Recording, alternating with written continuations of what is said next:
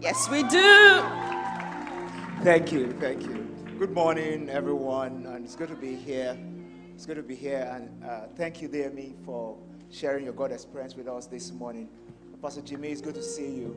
Uh, two of my favorites uh, in Nollywood, and um, if Jesus tarries, I will join you.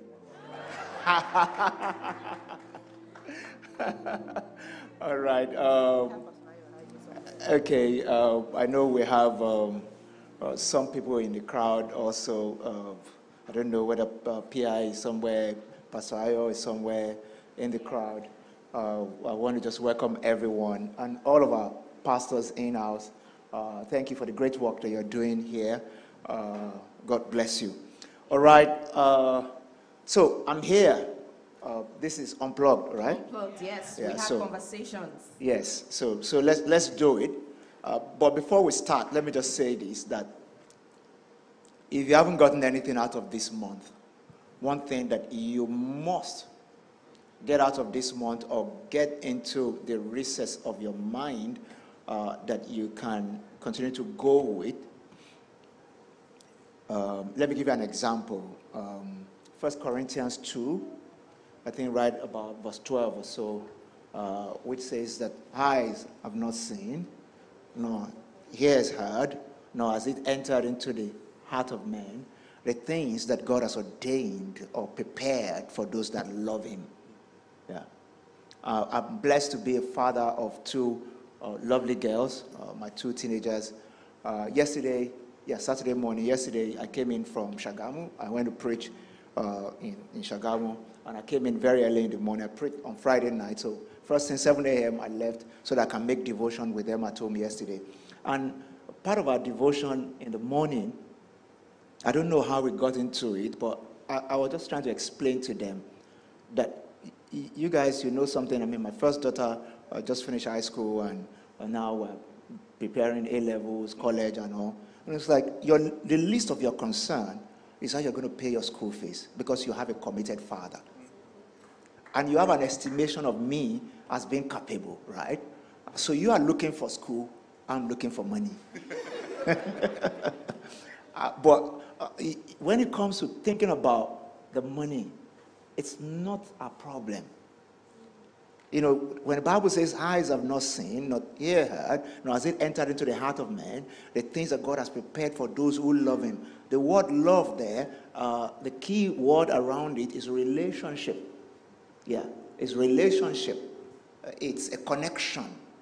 Uh, there's a connection with God and knowing him as my father. Jesus said, when you pray, pray after this manner. The premise uh, that your prayer will, will, will hit the bullseye is that it's prayed on the premise that you're praying to our Father. Our Father who art in heaven, our Father. Anything short of that, you know, anything short of knowing that that relationship exists, it is vital and it is covenant based. You know, we say that God is a covenant keeper. Uh, so he doesn't do casual relationships. Mm. You know, young people like casual relationships. Uh, you know, I know, I know the guy. I just know him in church. Or I know that babe. We, we live on the same street. or, or we, we were in Corona together. You know, all those kind of things. Oh, I, I used to know that person in Atlantic or something like that. You know, uh-huh. my chairman, my guy. You know, uh, my boss. You know, we have all kinds of things we use to just when we just want to describe uh, a relationship. You know, we just say it anyhow. But when you take that relationship beyond the casual uh, of acquaintanceship, friendship, you take it a little higher where you can confidently call God your Father.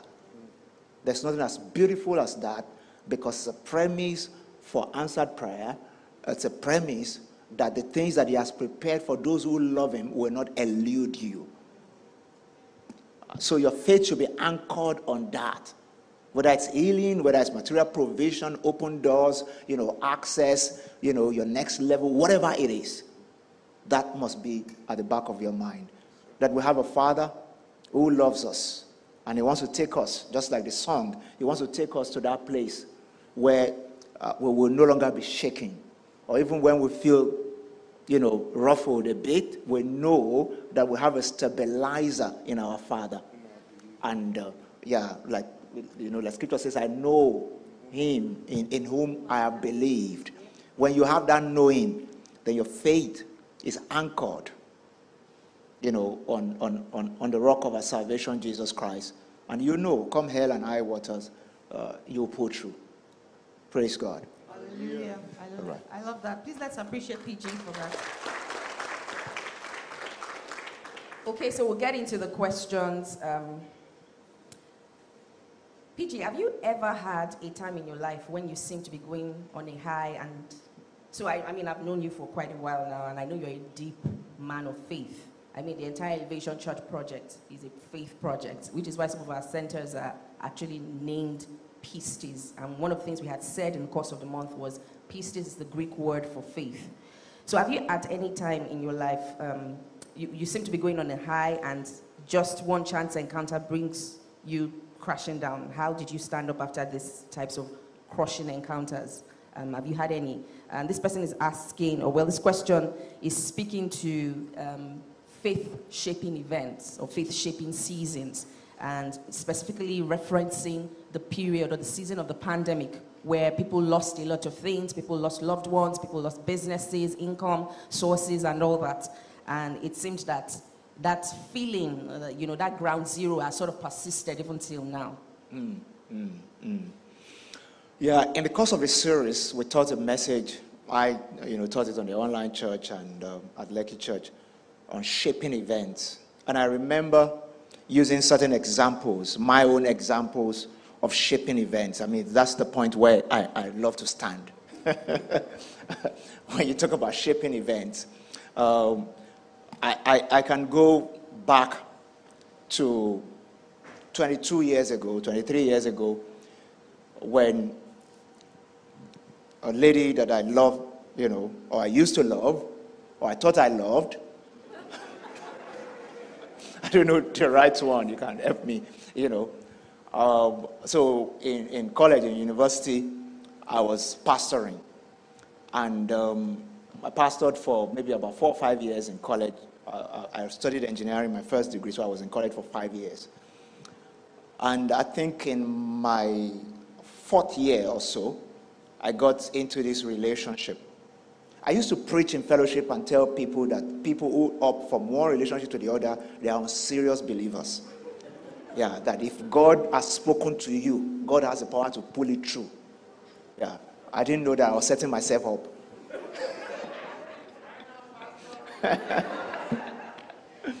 um, so I didn't know I was setting myself up. So I got into this relationship with this beautiful young lady. Um, our full relationship year was actually our final year. We both studied five year courses, so uh, our final year was our full relationship year. The year before, I won an award in university as the most popular student. so, so you can imagine when the most popular student got into a relationship. It was everybody talking about it. Yeah, it's a popular relationship. Till tomorrow. Eh? I still travel to some parts of the world where I meet people who were in the same university when I was there, and they still ask me for her. this after 18 years of marriage. Yeah, and I've married somebody else. People who knew us together, you know. So we finished school, we went into our service year, and it was in the course of the service year, I was serving in Warri Delta State, and I came to Lagos. And those were the days of landline calling, and she lived in Festac, so I was calling so that I wouldn't just go to Festac and not meet her. And I just realized that nobody their house was picking my call. Uh, that was my first signal that something must have gone wrong. Where you used to be celebrated, where nobody has time for you. so I decided, and I went to Festac. Uh, I got in there, and you know, you know, trying to catch up. At the end of the day, I got the shocker that she seemed to have moved on, and she wasn't interested in a relationship again let me tell you, uh, uh, uh, I mean, I'm not ashamed of my actions. I begged her. Yeah. You know, I begged, I did everything. I said we should try again, you know. Um, but what I did not know was actually that she, I think she was already in another relationship. so um, I'm saying this for somebody who may have had a shaping event in the, in the emotional area of relationship. Yeah. I know that's the one that you respond to the most. If I was sharing that I lost money now, they won't be responding like this. so, uh, um, I remember leaving the, the, the, house that day and felt like she, she would change her mind. Yeah. You know, I'm a man of faith, you know. Yeah. But there's a difference between faith, foolishness, and presumption. Yeah. At that point, it was either foolishness or presumption. It, there was no faith in my action because we said we'll give uh, like two weeks for her to reconsider. And I remember after two weeks, she called and she made me realize that it was a final thing. A fin- it was final answer, you know. Um, and, you know, it was a bit embarrassing when I went to church. Um, we, we weren't attending the same church. But she had come with me to church a couple of times. Yeah. I was, I was a minister in Daystar then, uh, and she had come to church with me a few times. And what happened was that one of the ministers told someone that I saw Pastor Godman's girlfriend with a friend of mine. And the way they were walking around and doing things, it's so the, somebody had enough courage to come and meet me. That they said, while you were in Warri, they saw your girlfriend.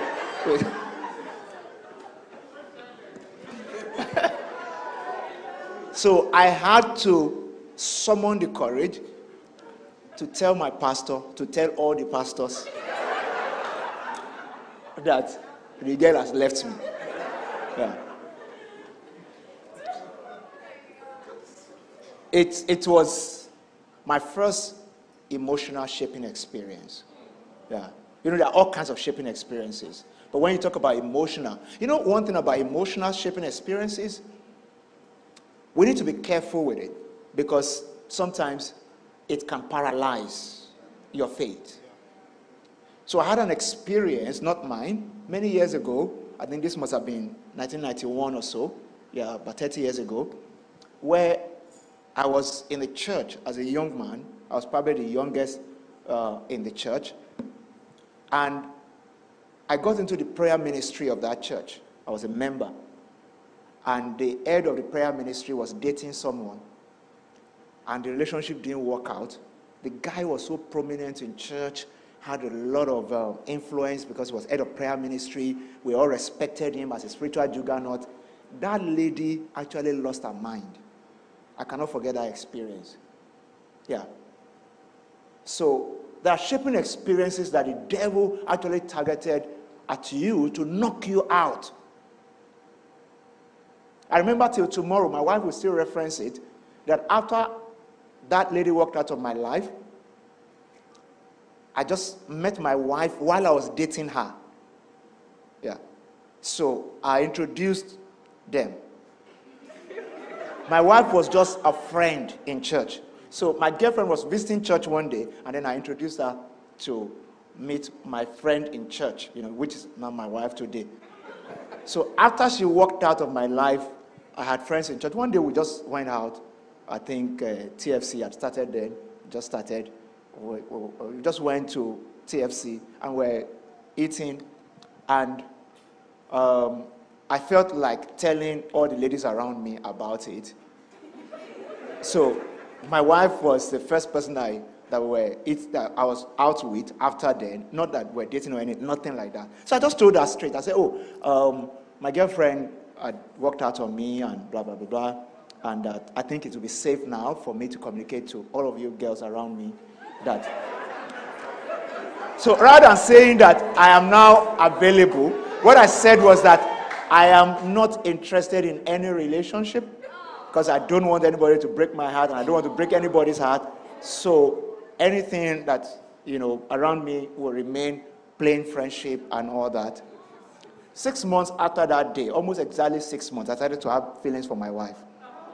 So I summoned the courage to go back again and change the script. She rejected that script for 18 months. I paid for that mistake. And I'm sharing this for, to help somebody here. When you're going through a shaping event, be careful how you speak. Because you may pay for it. Yeah, you may pay for it. Sometimes you are, you are lashing out at somebody that you're not supposed to lash out at.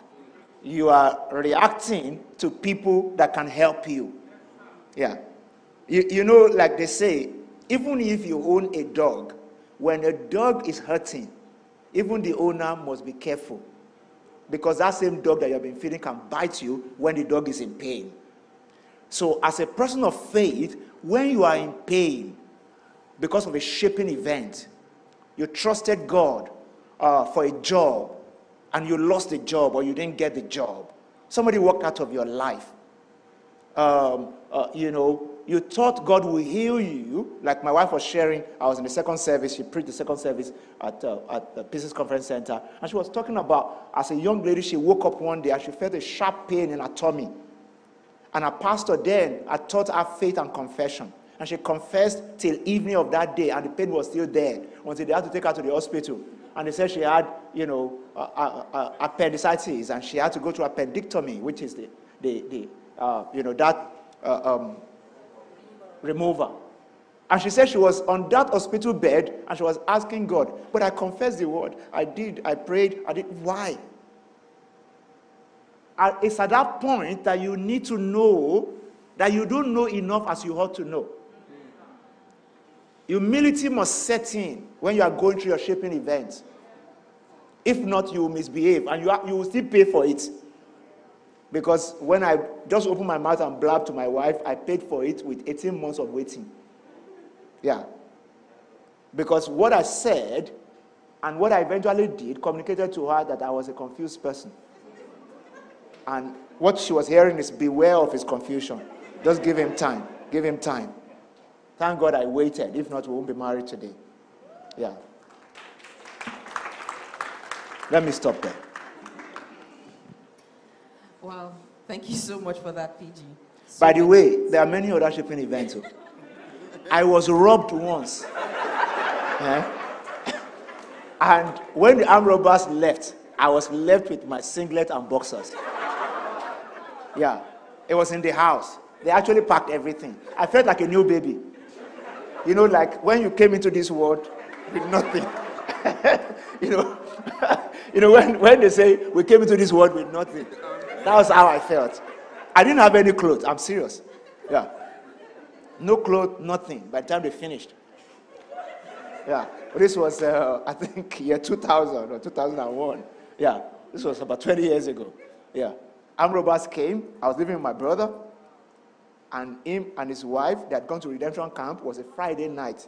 I was the only one at home. Yeah. And they dealt with the entire, as in, you know, it's kind of robbery where they asked for food. I gave them chicken, coke. I was, and they packed everything that they could pack. And don't forget, this was me.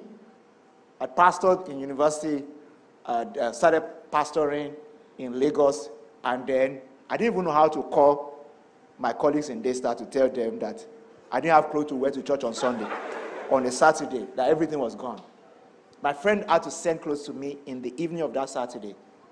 So when the Bible says, Count it all joy, brethren, when you fall into diverse trials and temptations. Because he said, The trial of your faith works patient. He said, Let patience as a perfect work in you, that you may be perfect and entire, lacking nothing. A faith that has not been tested is not real faith.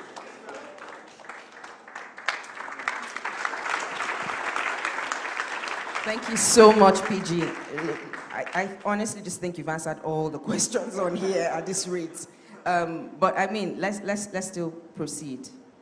Um, okay, so this question says Jesus' disciples were young Christians of some sort, and we saw them doing amazing miracles in their time. Jesus even said he saw Satan fall like lightning, But right now, it seems like miracles, signs, and wonders are only done by big pastors with fancy titles.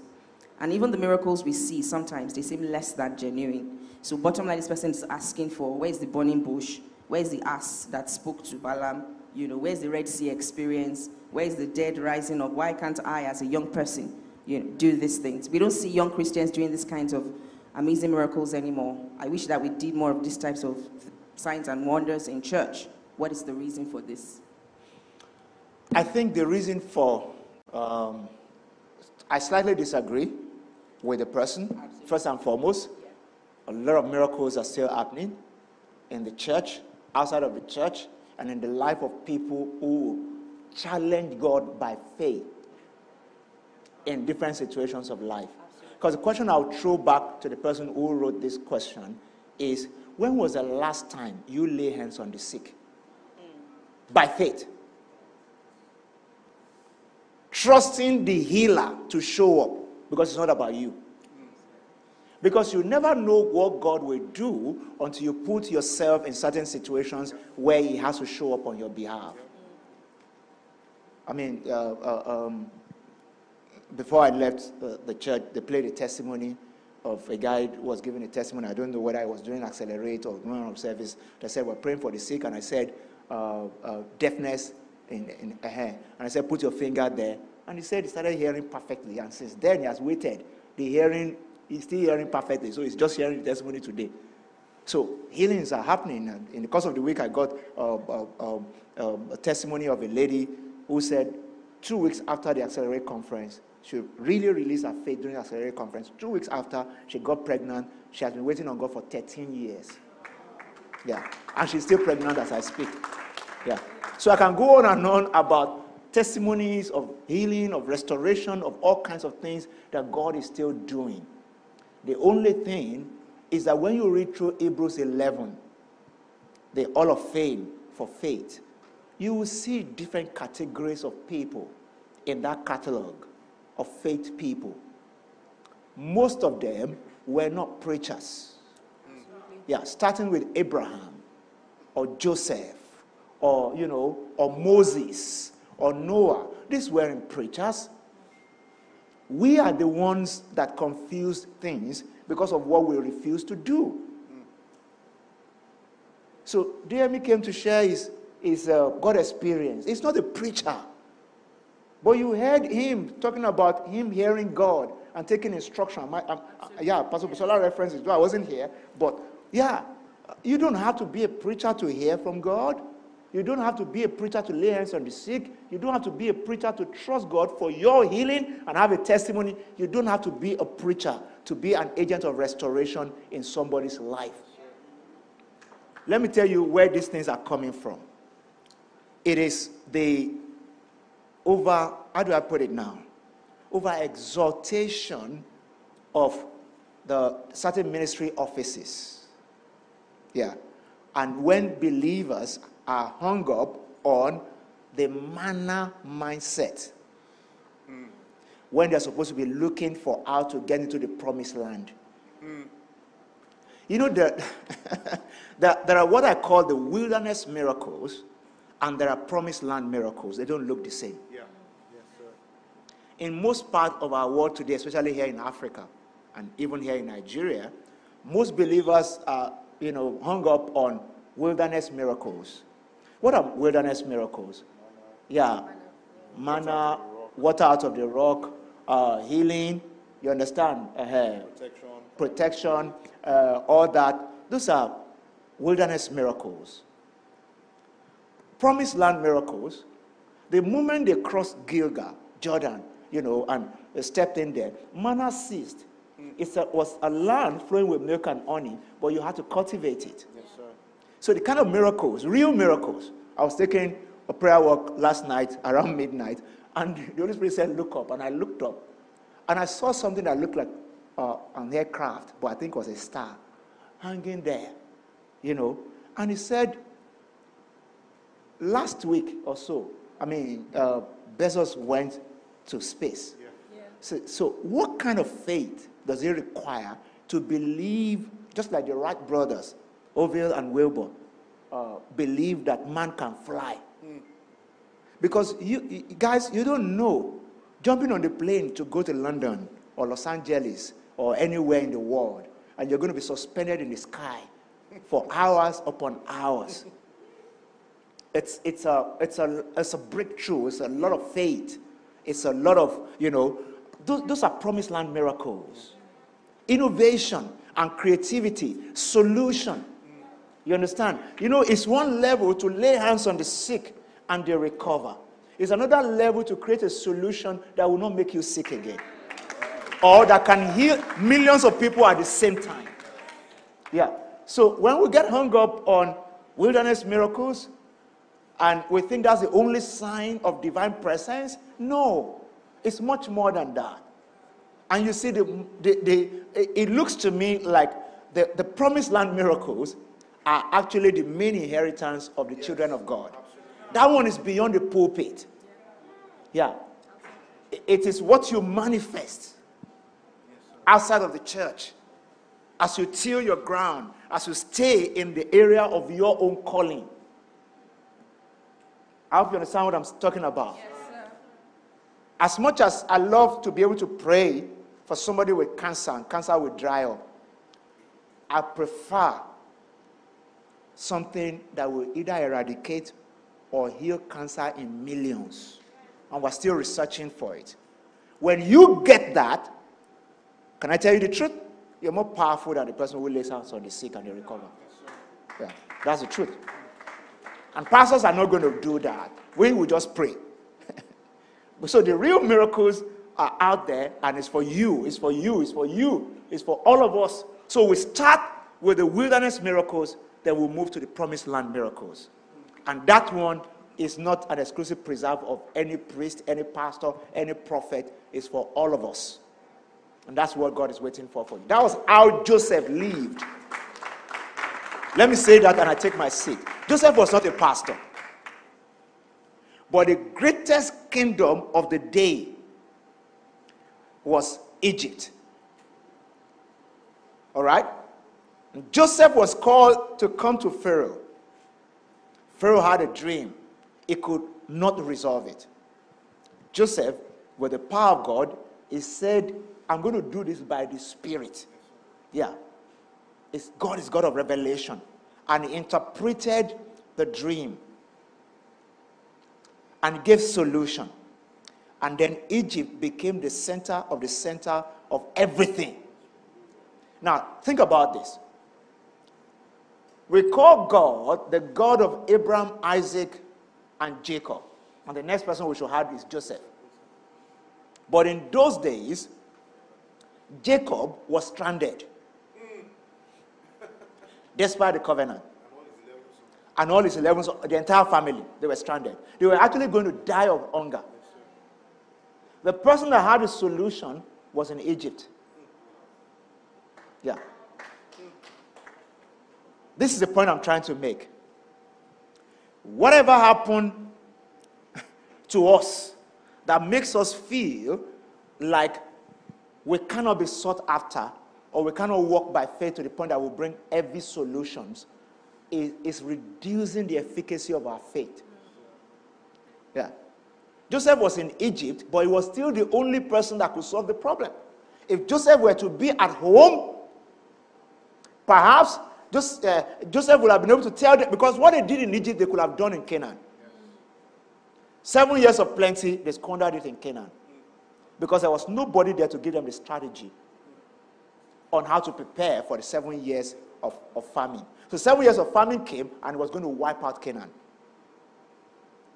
and they had to go to Egypt. So everybody now relocated to Egypt. Where God's people were actually. Where, where Canaan was where. Yeah, Jews Canaan were. was where God was supposed there to was be. a lot of where, light there. Yes. Just like some people are relocating from Nigeria now. God is in Nigeria. yes, but you are going somewhere else because the solution seems to be somewhere else. Which is why I know that uh, people should go for survival, but they will still come back. Because Israel spent 400 years in Egypt, but they still kept, went back. Yeah, yeah, they still went back. So, uh, um, God is waiting for you, He's waiting for you, He's waiting for you, He's waiting for everybody to align ourselves in the areas of our calling. It has nothing to do with the priestly office. We are kings and priests in the New Testament. All of us. Yeah. Wow. Fantastic. Dimladi, your question. Um, so just move on to the next question. Uh, this question says, I've been a Christian for a while, and I'm trying to teach my new friends how to love and serve God. But some conversations have been coming up recently, and I realize that there are a lot of things we do out of routine, not as a deliberate act of faith. Like, for instance, why do we need to wake up at 5 o'clock in the morning to pray? Or read my Bible in the morning before I do anything else? Uh, if prayer is a conversation with God, why can't I do it all through the day? Why are these routines our parents and our pastors imposed on us so important? So I think the general thought is um, there are a lot of things that we do just out of routine, and it loses that lifestyle of faith um, essence inside of it. And so I guess are, she, this person is asking, how do I keep that faith alive in every single thing I do where I'm not doing things out of routine anymore? Um, can I say the truth? The truth is that there's power in routines until it becomes an idol. Yeah. The routine starts to leave, I mean, starts to lose its power when you feel, when you are no longer flexible. Yeah. Uh, there's a message translation of a particular verse that talks about the rhythm of grace Unforced rhythm yeah, of grace. the enforced rhythm of grace. You know, so there's a point I get to where I still need to be uh, flexible enough to the seasons of my life, to the priorities of my life, where old routines may be standing in the way and they may have served their purpose at some point. I need to create new ones.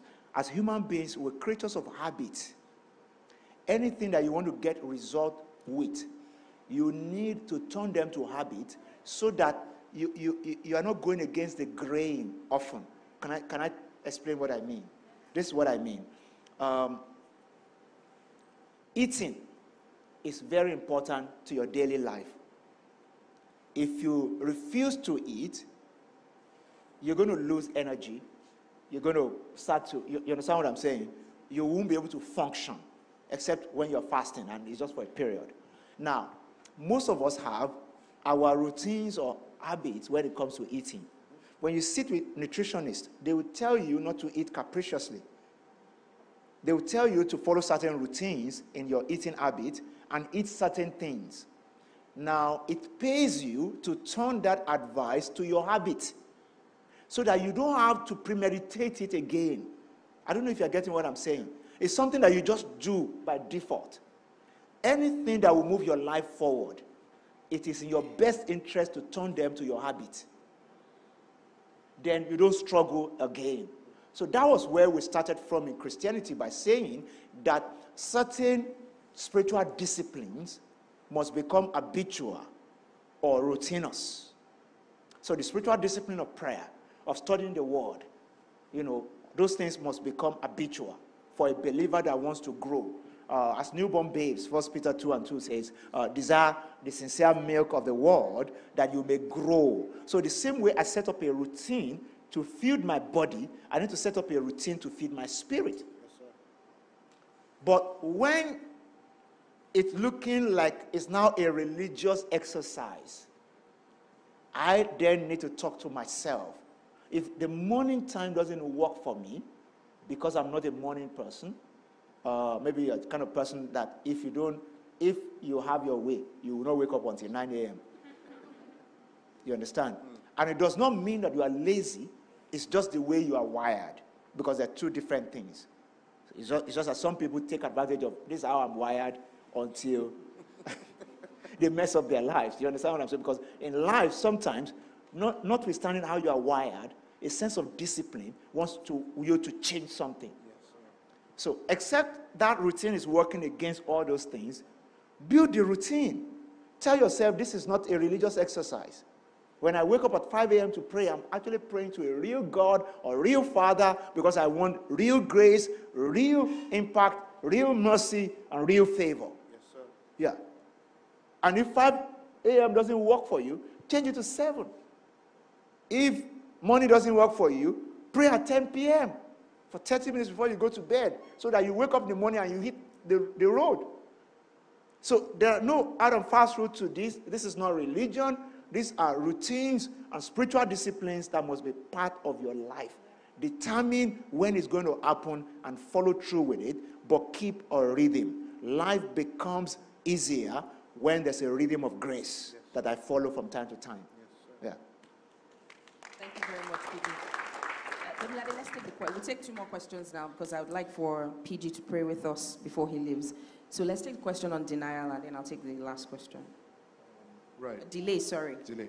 So this person says um, delay is a part of the building process when you're walking in faith. And we know that. But seeing people have to wait for years for God's promise to come true in their lives, and, and then the person says Nigeria, um, you know, it's hard to understand. So, how do we deal with unanswered prayers or delays that just seem to go on forever?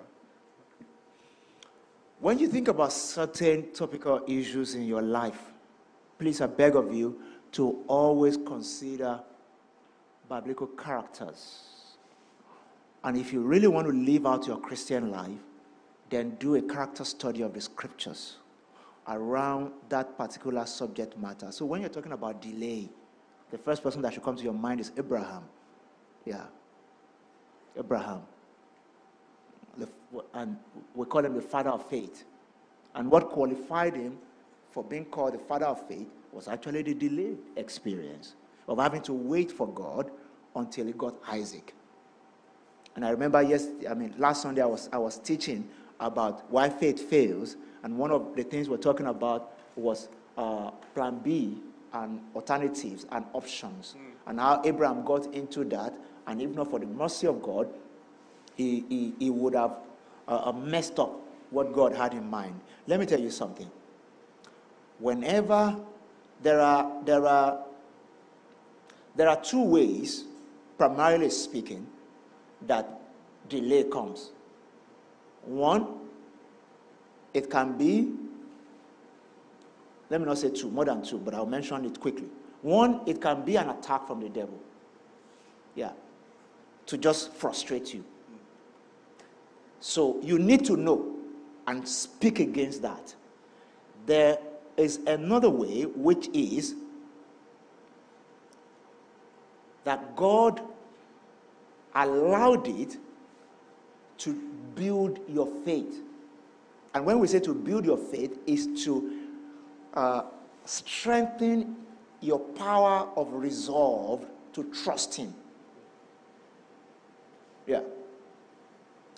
And lastly, sometimes it's just that God is waiting for you to grow up. Yeah. Galatians 4 and verse 1, it says, An heir does not differ from a servant. I mean, though is the heir of all things, but it says, until, I mean, it, it, the time appointed of the Father, that's, I mean, and what that is talking about, simply put, is this. So, when that scripture was written, it was talking about the culture of the Jews, which is when somebody is leaving an inheritance for his words, and going, you'll say maybe at 18 or 21 or 30, I expect. You know, in the Jewish culture, they do something they call the bar mitzvah. Yeah. Uh, where, which is the positioning of a son, where uh, somebody is now recognized as a full heir to this estate. Mm. And then there's a celebration of the bar mitzvah, which was like what happened at the River Jordan. That was Christ's uh, Jesus Christ's bar mitzvah. When uh, um, uh, John the Baptist baptized him at Jordan, and when he came out, the Bible says there was a voice from heaven which says, This is my beloved son, hear him. When bar mitzvah is done amongst the Jews, what the, the, the owner of the estate, the father is saying is, Look, this is my son or my daughter, and uh, now I'm approving and presenting my son, he can now sign my check on my behalf. He can transact business on my behalf. And everything that I own, he owns it. Do, do you get what I'm saying? Yes. That was why God had to do that for Jesus as his father to say, This is my beloved son in whom I'm well pleased. Hear him, transact business with him, sign contracts with him. When there's a gap, notwithstanding your age, between your level of emotional maturity, you know, social maturity, spiritual maturity, and all the works,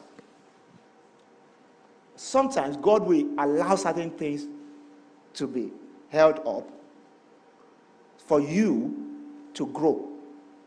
So don't waste your waiting period. It's for growth, it's for divine alignment, it's for understanding, and all those things. But like I said, when you read the story of Daniel, uh, in the book of Daniel, for instance, you know, Daniel prayed.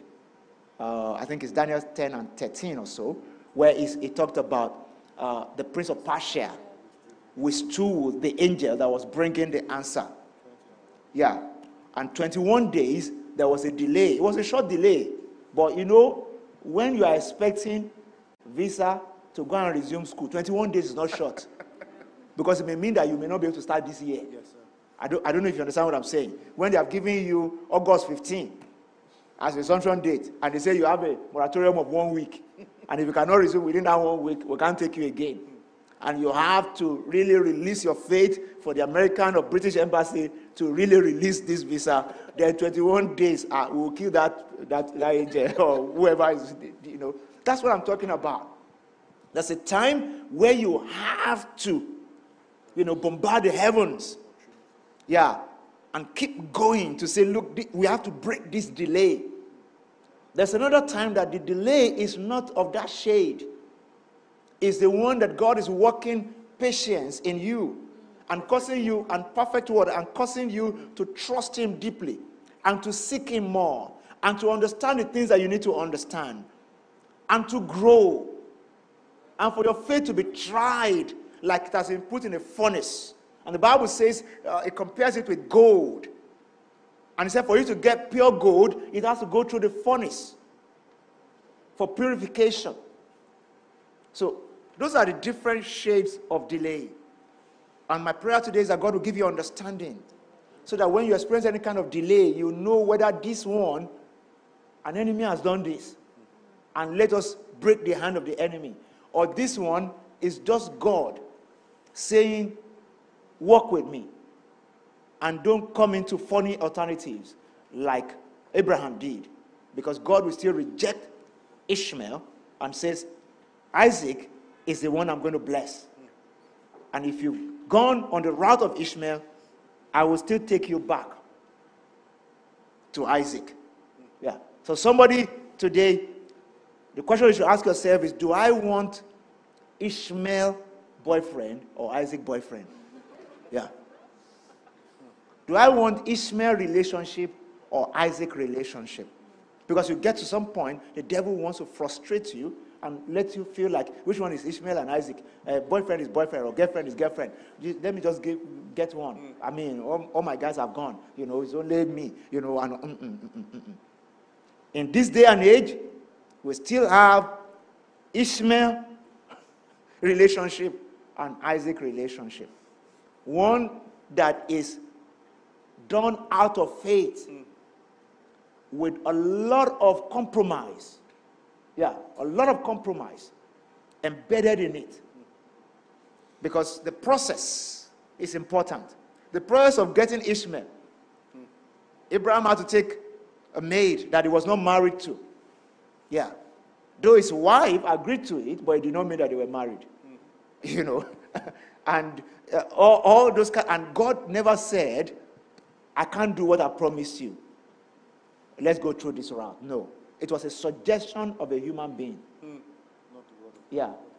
Not a, it was coming from a heart that just wants something now, now, now, now, now. Because Sarah said, Look, we can't continue to wait.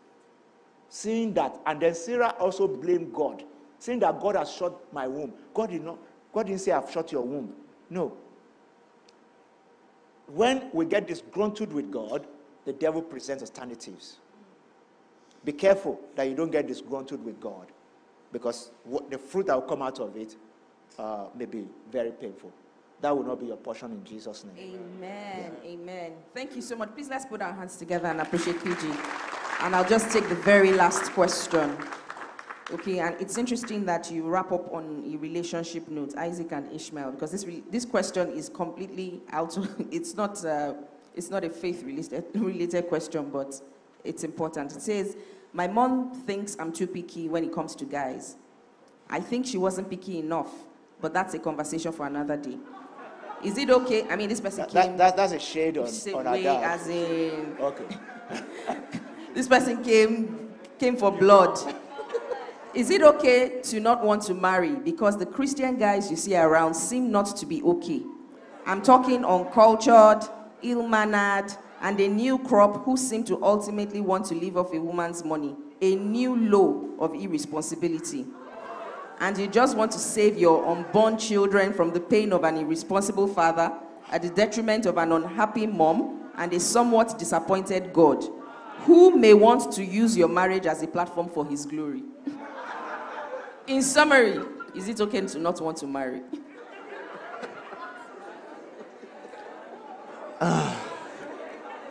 Well, first and foremost, let me say that um, the person that wrote this question, uh, first of all, want to say that you're a good writer. Yeah. Let, let's give it to her. I mean, she, she knows how to construct stuff. Yeah. You have a gift, so maybe you should explore that gift in a more constructive way. but that's a good gift because of the way the question was constructed and the different touch points. Yeah, it's almost like a skit uh, writing for his kids. uh, so, but this is what I want to say. You know, in life, what the scripture says, uh, uh, Proverbs uh, 4 and 23, where it says, Guard your heart with all diligence. Said, For out of it flows the issues of life. One translation says, Guard your heart very well because it affects everything you do reading this question, the first thing that comes to my mind, whether this person is speaking for herself or speaking for a constituency, the first thing that comes to my mind is that um, that heart sounded like a heart that is already frustrated with the Word of God and God. And a heart like that will be open to a lot of suggestions in the way, I mean, in the name of being open. You understand what I'm saying? In the, in the way of being, just being open. You know, these days, uh, the first footing, I mean, when we're trying to get our footing in Christ and in our faith, the first uh, way we get open to attack is when, in the bid to be open, we are too open. Young people today want to be open to many things. So I'm a Christian, but I'm open to this, I'm open to that. I want to try out that. You know, I want to explore the faith a bit more. I don't want to be like my parents. They're too traditional in their approach uh, to, to Christianity and they're too rigid. I just want to be able to explore here and there, here and there. But you know the truth? Um, if you know, you know. For a child, exploration can be, can be fatal. Yeah. We all see on social media how you see a child that is a black child, but is all white from head to toe because of powder. You've seen those ones before. Because they're exploring the house and they just carry something and just pour it on themselves. If a parent will not show up early, that child can have a fatal experience. Yeah. yeah. We've had children who pour acid on themselves not knowing it's acid. Some people have drank things you know, that they should not drink. So when you start to become open without giving yourself the boundary of scriptural principles in your openness. So when we talk about the area of relationship and marriage, please understand you should be open-minded, but open within the circumference of the confines of the Word of God. Yeah. And how do I mean? I know that there are guys today who want to literally prey on women and, you know, I mean, to get stuff from them and all that. Uh, the guys who are not responsible, that, you know, all that thing that you have written. But there's still so many guys that are responsible. Yeah. I personally mentor men. I'm starting a mentoring fellowship, uh, like a three to six months thing for guys under 40. I think it would be announced sometimes this month. And I'm just spreading my net wide. Can I help you prepare for your 40s? That's what I'm doing with some guys, maybe 35 and above, some already married, or one or two that may not be married. Can I just help you prepare for your 40s? Because I'm in my late 40s now, and I've seen that there's a way to prepare for your 40s. Because the 40s are very critical. Yeah. To the success of your family. And I'm outlining a few things, you know, in that regard. So guys need help. Most guys are not prepared for leadership. And sometimes it's not even their fault. Maybe it's the fault of the parents. So, please approach the issue of irresponsibility in guys with a bit of compassion and empathy. Sometimes ladies help guys to mature. And I believe it's a responsibility that we, or commitment that we should all make as a church. And not to write a narrative about the Christian brothers that will not be progressive. Because it's not in our best interest as the church to, you know, to just, how do I put it? To use one brush to paint all the brothers and not feel like there's something we can do to help. You know, the brothers can do the same because somebody can write the same kind of question and we flip it. And we say all the ladies in church are irresponsible. They are not doing this, they're not doing that. They're all gold diggers. You know, they are big girls of a, uh, small girls of a big God, you know, and all those kind of things.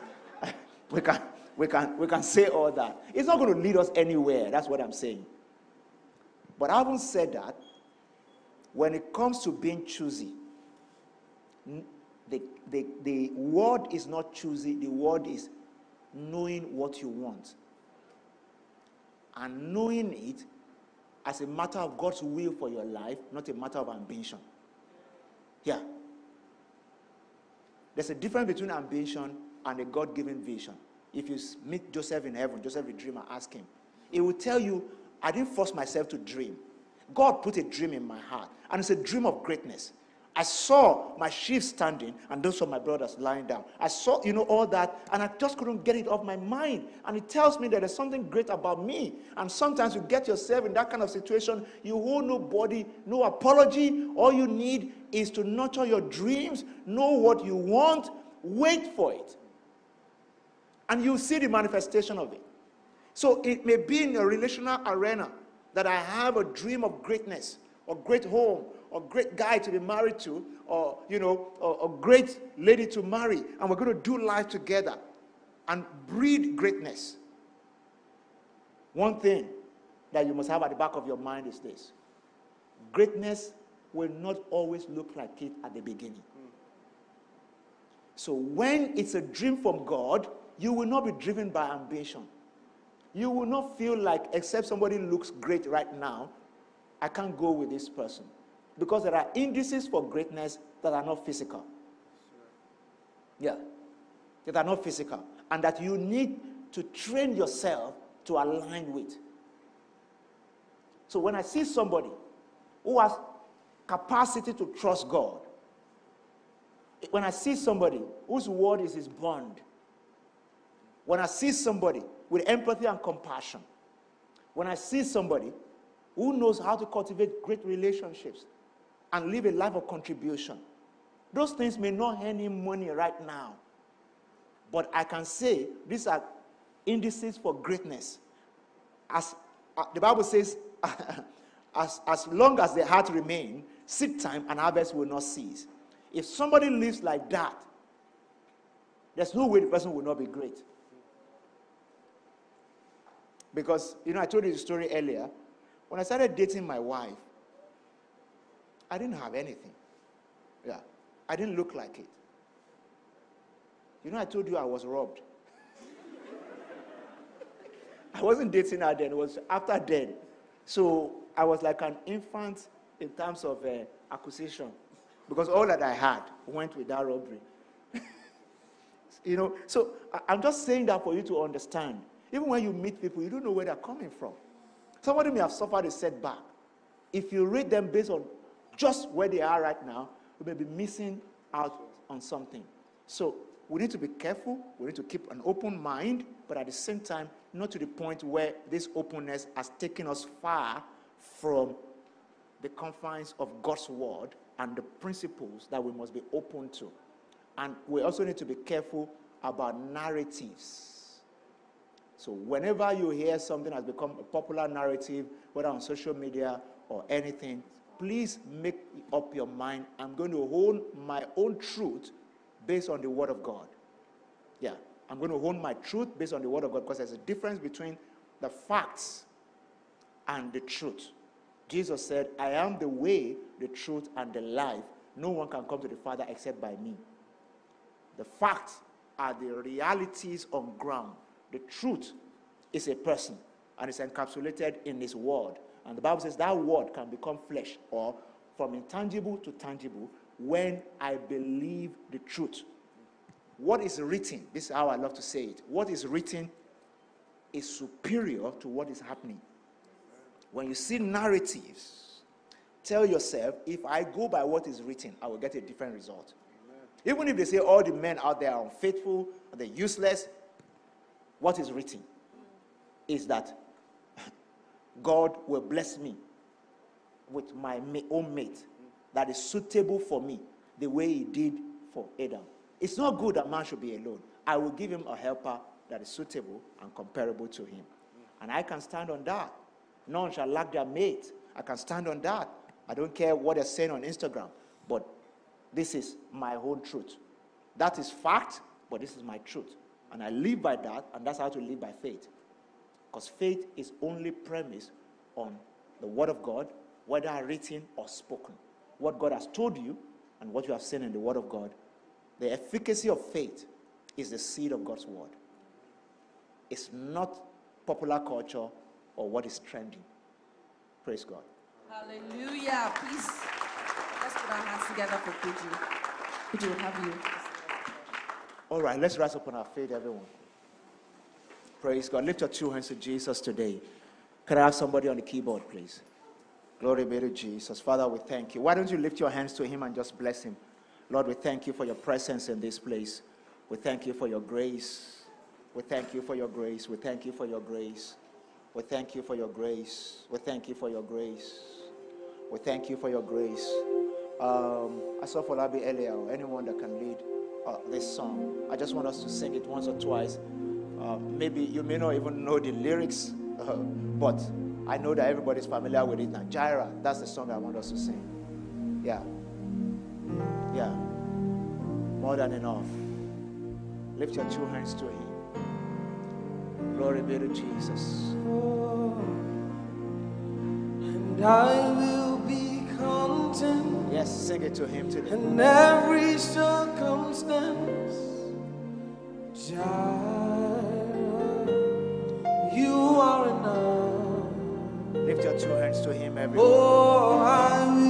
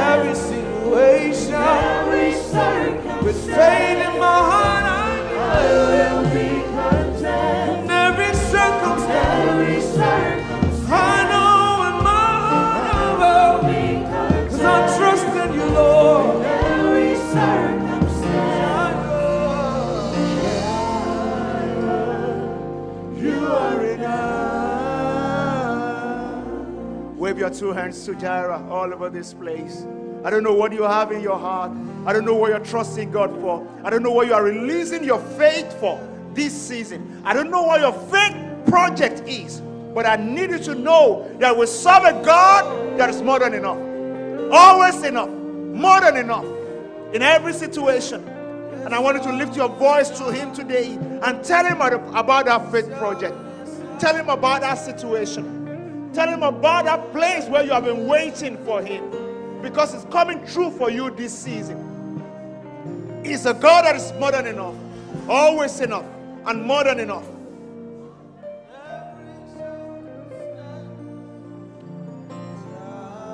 Father, we bless your name.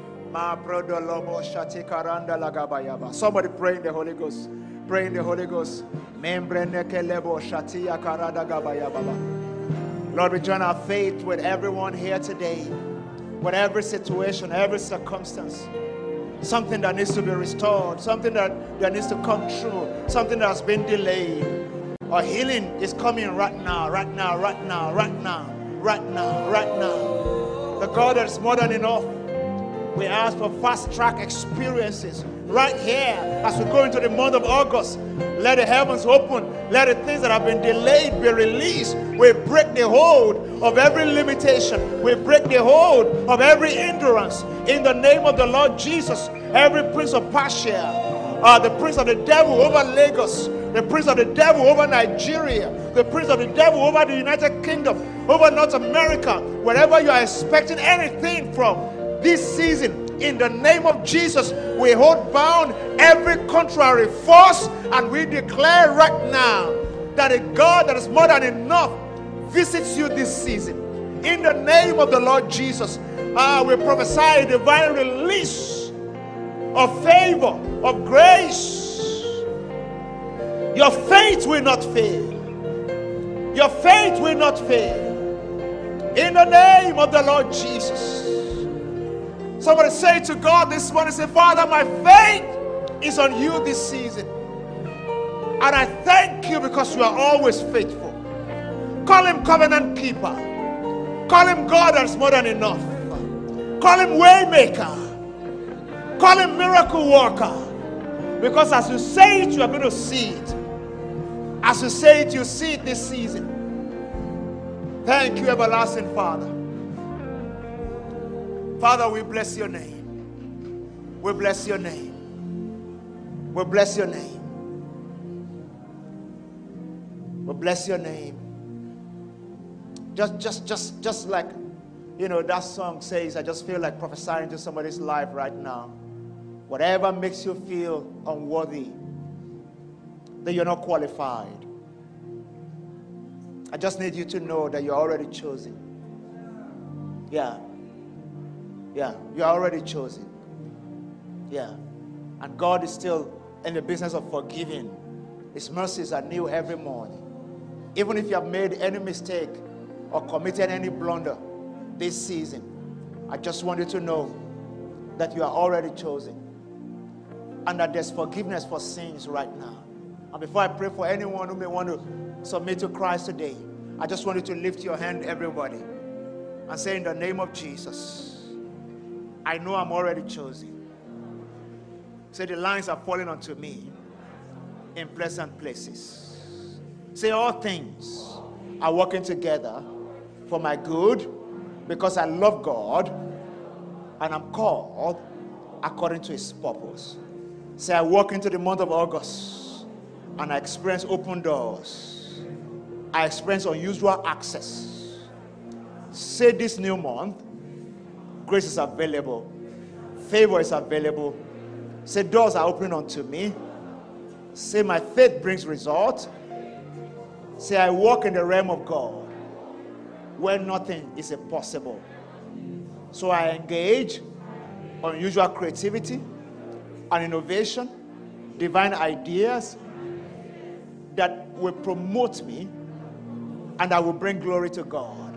Say this new month, I will not be stranded. Say, my mind is not barren, my mind will bring forth. So I'm productive, I'm fruitful, and I'm blessed. Say it again say, I'm productive, I'm fruitful, and I'm blessed. Say, I'm a blessing to everyone around me in this new month. Say, depression, anger, frustration I have no place in my life. Say one more time with me. Say, depression, anger, and frustration have no place in my life. Say, in the month of August, I'm making progress. I'm forging ahead. I'm representing Christ. I'm blessing people around me. Say, solutions are available to me, and I'm not stranded. In the name of Jesus. If you believe that, can you put your hands together for Jesus? Celebrate Him today. Hallelujah. Praise God.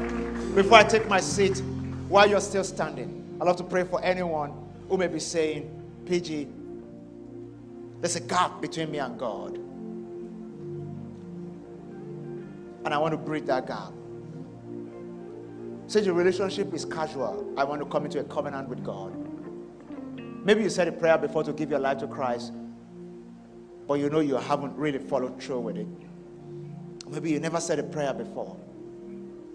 I wanted to just say this prayer with me today. If you know that there's a gap, a huge gap between you and God, you may know Him as a creator, but He wants you to know Him as your Father because He wants to be your Father. And that's a process that requires a new birth. That's why we call it born again. Yeah, but now God is my Father. He's giving birth to me through Christ. The Bible says if you confess with your mouth and you believe with your heart, it said you shall be saved. With all that's bowed, can I see a show of hand? Anyone at all is saying, PG, I want to submit my life to Christ, or I want to rededicate my life to Christ. I want to come into a covenant relationship with God. I don't want to make it casual anymore. I want to be sure that if Christ should come anytime, He will be able to say, Well done, good and faithful servant. I want to pray for you. And all I ask is that you lift your right hand above your head, just as a sign that you're praying with me. And I'm going to lead you in the prayer. I'm going to lead you in the prayer. Can I just ask that you lift your right hand above your head, just to show that you're saying this prayer with me? Thank you. Thank you for that hand. Thank you for that hand. Thank you. Thank you for obeying God today. Just lift those hands up. Thank you. Thank you. Thank you. Thank you. Thank you. Thank you. Thank you. God is bridging the gap. Yeah. So no one can come to me except I draw them. And He's drawing you and pulling and tugging at the door of your heart right now. And all you do is just a simple obedience of response, just responding to Him. So if your hand is up, I want you to lift it well, and then you're going to say this after me.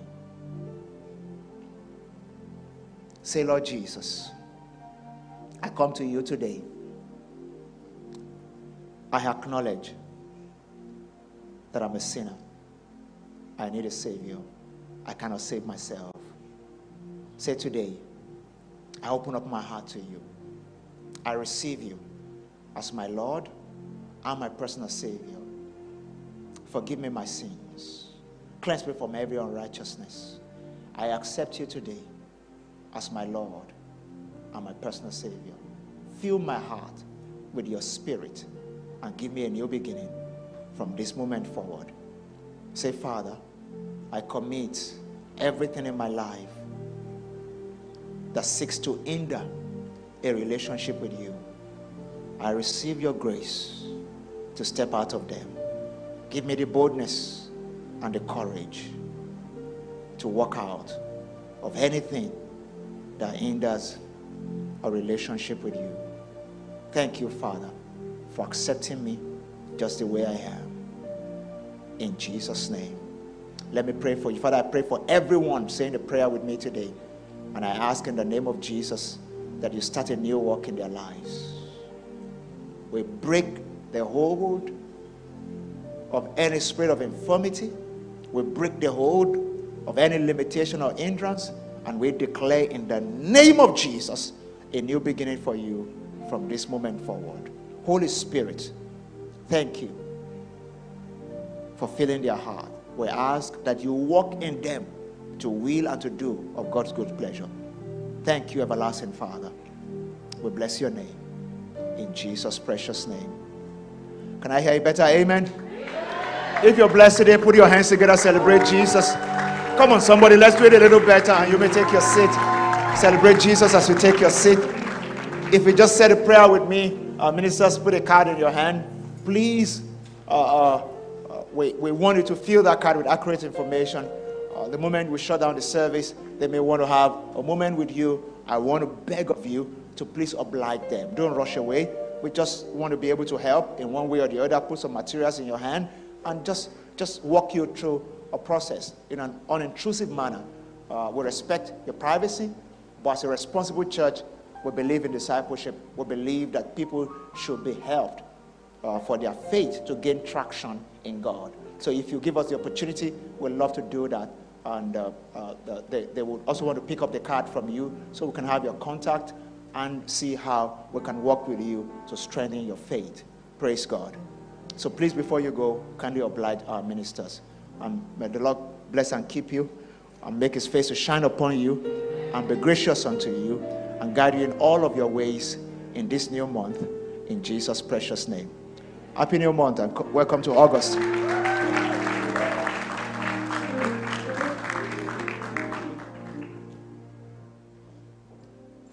Wasn't that amazing? Wow. Thank you so much, Pastor Godman, for the amazing, amazing gist that you have given us today. We have plenty ammunition to use, you know, to just kind of mess with you in the future. Have you guys all taken notes about what he said today? Be ready, ever ready for him. All right, thank you so much, PG. And thank you, Demi, for sharing your God experience. We appreciate you. Okay, so I'm here to, oh, sorry.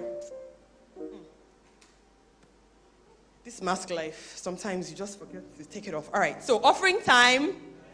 Ah, uh-uh, people, I don't understand. Listen, you people just got paid, okay? Because this is like the first, yeah, so don't pretend like it's sleepy time. Offering time.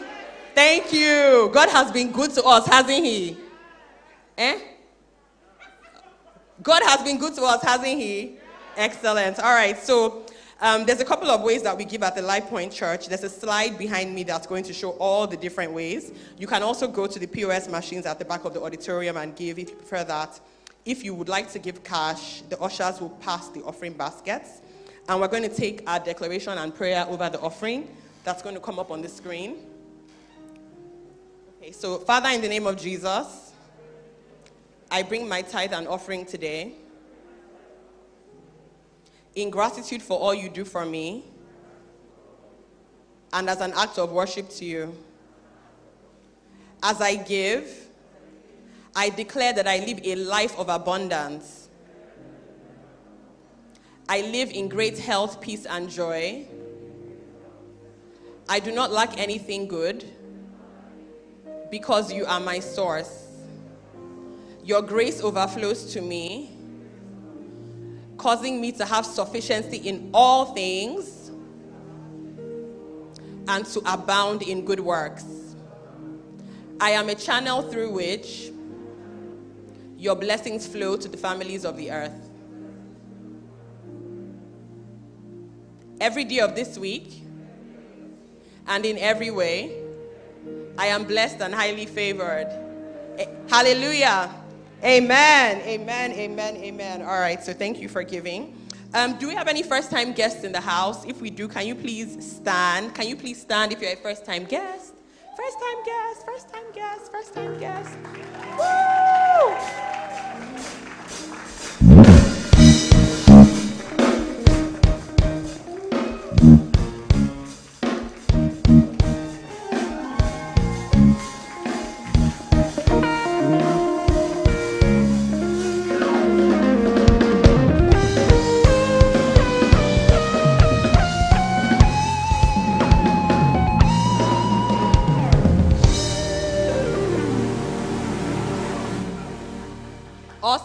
Welcome, welcome to all our amazing first time guests. Thank you for coming. Um, there are some lovely people by the door who are going to wave at you, who are currently waving at you. Can you please go with them? They are going to take you for a quick reception and answer any question that you might have about the church. So if you could please go with the lovely Life Pointers by the door that are waving. Thank you so much. Please take all your items with you as you go. Thank you. Thank you and welcome. Okay, so our service times are as follows. As you all know, we just started our evening service. Woo! So we now have our 10 a.m. service and our 5 p.m. service every Sunday. So if you can't make it at 10 a.m., please come at 5 p.m. And please remember to invite your friends, your co-workers, your colleagues, and everyone. All right, now we're going to say our closing charge, which is from Psalm 1, verses 1 to 3. So let's rise as we say our closing charge. And it's going to go up on the screen in a few seconds. All right. Let's go.